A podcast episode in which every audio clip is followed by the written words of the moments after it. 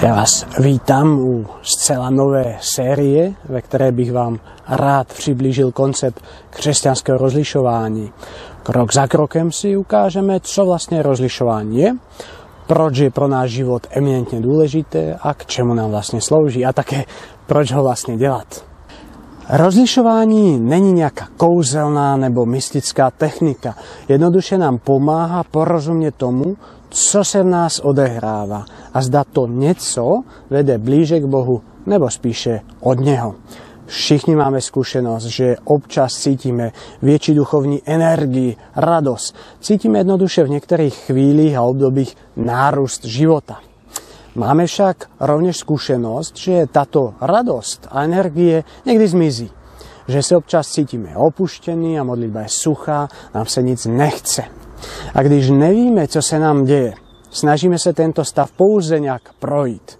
Bohužel se často stáva, že se pouze prohlubuje a my se cítime pak opuštení sami s veľmi temnou vízi budoucnosti a navíc začneme systematicky dělat špatná rozhodnutí. To všechno lze pomoci rozlišování změnit. Co tedy to rozlišování vnitřních hnutí vlastně je? Řekli sme si, že nám pomáha porozumieť skúsenosti, čo sa v nás odehráva. Pomáha vidieť, jaký konkrétne vliv mají vnitřní pohyby na náš život.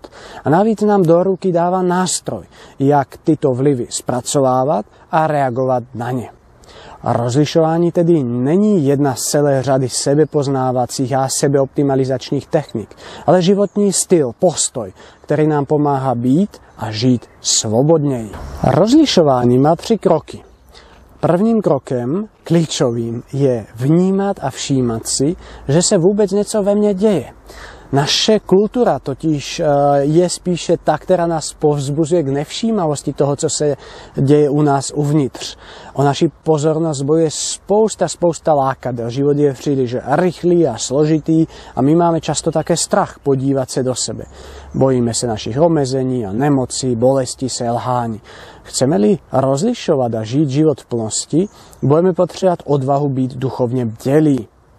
Nestačí si pouze byť viedom toho, že sa niečo deje. Tuto skúsenosť je potreba také za druhé pojmenovať. Tedy druhý krok spočíva v tom, že to pojmenujeme. Budeme sa snažiť porozumieť tomu, co sa v nás deje. A Ignác zmiňuje niekoľko tzv. hnutí. Potešení, sucho, nespokojnosť, útecha, neútecha, smutek, odvaha, mír a mnoho ďalších. Hnutí nejsou totožná s emocemi. Dôležitou roli hraje čas a s danou emocí svázané příslušné myšlenky. My tedy cítime nejakú emocii.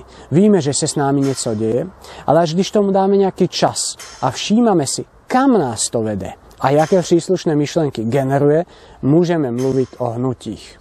A v tom posledním kroku, ve třetím kroku následuje akce. Tedy ta hnutí, která jsou dobrá, máme přijmout a ta, která jsou špatná, odmítnout tomu si ešte niečo řekneme. Zrekapitulujme tedy, co je to rozlišování. Je to duchovní operace, která pozůstává ze tří kroků. Všímať si a byť si viedom duchovních hnutí v našich srdcích a příslušných myšlenek, zabývať se hnutími, dokud im neporozumíme a nedokážeme je pojmenovať a rozlišiť, co v nich je z Boha a co ne. No a nakonec za, za třetí vykonať příslušnou akci.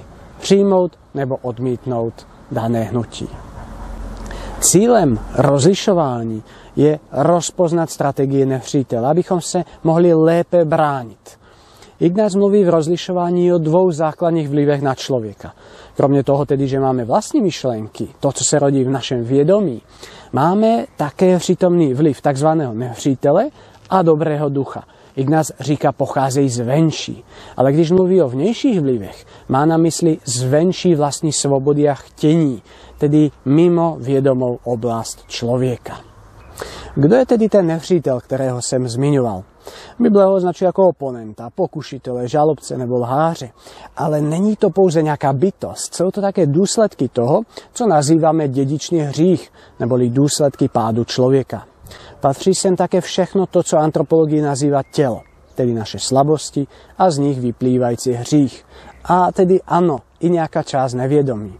Obecně můžeme říci, že se jedná o všechny duchovně negativní, špatné vlivy ve světě kolem nás, které nás odvádí od hospodina.